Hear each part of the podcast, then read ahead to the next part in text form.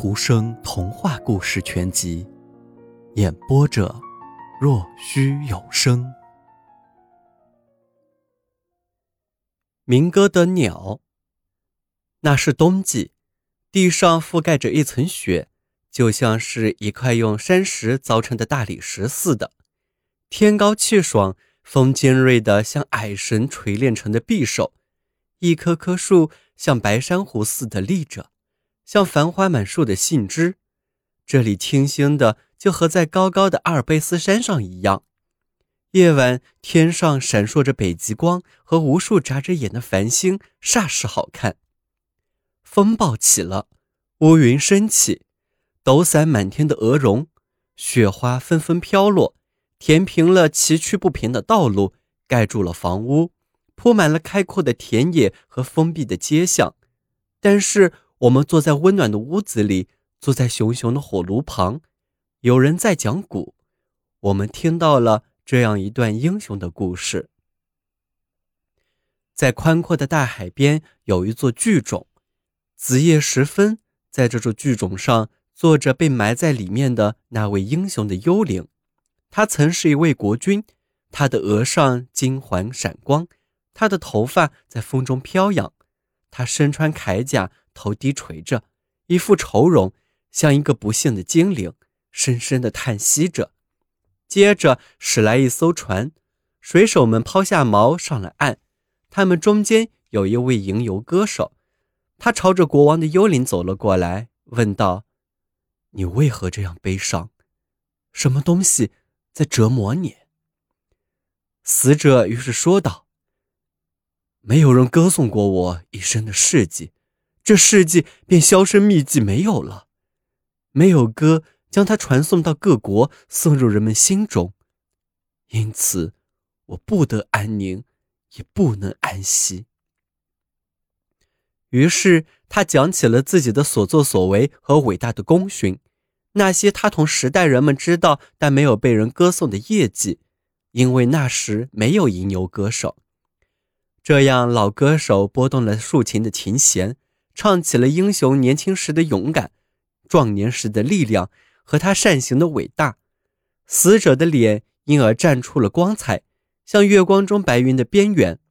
幽灵在明亮和光彩中升起，十分愉快幸福，然后同一道北极光消失了，剩下的只是一座绿草覆盖的坟冢和一些没有鲁纳文字的墓石。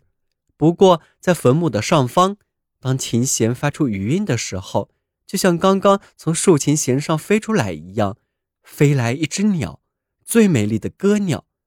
它的声音像画眉那样清脆，像人心那样充满了活力。远方飞回的候鸟听着它，像是听到了故国的歌曲。鸟儿飞过了高山，飞过了深谷，飞过原野，飞过森林。它是民歌的鸟，它永远不会死去。我们听到了这个传说，我们是在一间屋子里听到的，是在外面白色的风群在飞舞，风暴在肆虐的冬夜听到的。鸟儿不仅给我们唱出英雄的业绩，还唱出丰富多彩的甜蜜而柔和的情歌，唱北欧的信仰。它的曲调中语言中有童话，有谚语和韵文。这种谚语韵文就像是死者舌下的鲁纳文字一样被唱了出来。人们于是通过民歌的鸟认识了民歌的鸟的祖国。在原始信仰的远古时代，在海盗时期，他的巢是住在吟游歌手的竖琴之上的。在骑士时代，拳头掌握着公平正义的天平，权力便是正义。在农民如同狗的时代，歌鸟又到哪里去找毕生之处呢？凶残和愚昧都不考虑它。在骑士的寨堡的窗旁，寨子的女主人在羊皮纸上把这些古老的传说写成歌和传奇文字。茅草屋的小妇人和到处游荡的货郎坐在小妇人家的凳子上，在讲述着。在他们的头上，那只只要世上有它立足之地便永不会死的小鸟，民歌的鸟儿，扇着翅膀飞着，啾啾唱着。现在他在这里面为我们歌唱，外面是暴风雪和黑夜，他在我们的舌下摆了鲁纳文，我们认识了我们的祖国。上帝用鸣歌鸟的语言给我们讲母亲的语言。古老的记忆浮现了，淡去的色彩又焕然一新。传说和民歌又溢出幸福的佳酿，使心灵和思想都陶醉了。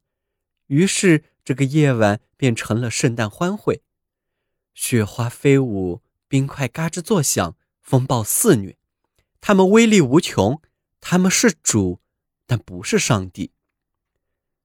这是冬日，风尖立得像矮鬼练成的匕首，雪花在飘扬，我们觉得它飞舞了好多天，好几个星期了，变为一座巨大的雪山，盖住了这个城。它是冬夜一个沉重的梦，地上的一切全都被掩盖住了，只有教堂上的金十字架，信仰的象征，兀立在雪幕之上，在蓝色的天空中，在明媚的阳光中闪光。被掩埋的城市上空飞翔着太空的鸟儿，有的小，有的大，它们啾啾地叫着，每个鸟儿都张开嘴尽情地唱着。先飞来的是一群麻雀，它们唱的是街头巷尾、朝里屋中的小事，它们知道前屋后屋里的一切故事。我们知道那被埋掉的城市，它们说道，里面有生命的东西都在啾啾啾。大黑渡鸦和乌鸦飞过白雪，呱呱，他们叫喊着，下面还可以找到东西，还有可以吃的残剩东西，这是最重要的。这是下面大多数的意见，这意见顶呱呱顶呱呱顶呱呱。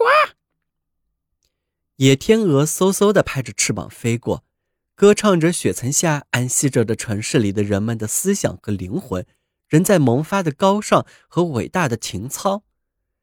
那里没有死亡，生命仍存在着。从教堂风琴发出的乐音中，我们感受到这些。这乐音像是从腰山传来的声音，是奥西洋式的歌，是瓦尔库那嗖嗖的翅膀的搏击声，何等和谐的声音！它们流进了我们的心中，纯洁了我们的思想。我们听到的是民歌的鸟儿的歌声。就在这一瞬间，上帝温暖的呼吸从上面扑来了，雪山裂开了，阳光照到了里面。春天来了，飞鸟来了，来了新的后裔，带着同样的故乡之歌回来了。听一听这一年的英雄颂歌吧。暴风雪的狂威，冬夜的短暂的梦，一切都融化了，一切都在永不死亡的民歌的鸟的美妙的歌声中升华。小朋友，今天的故事已经讲完了，请闭上你的眼睛吧，晚安。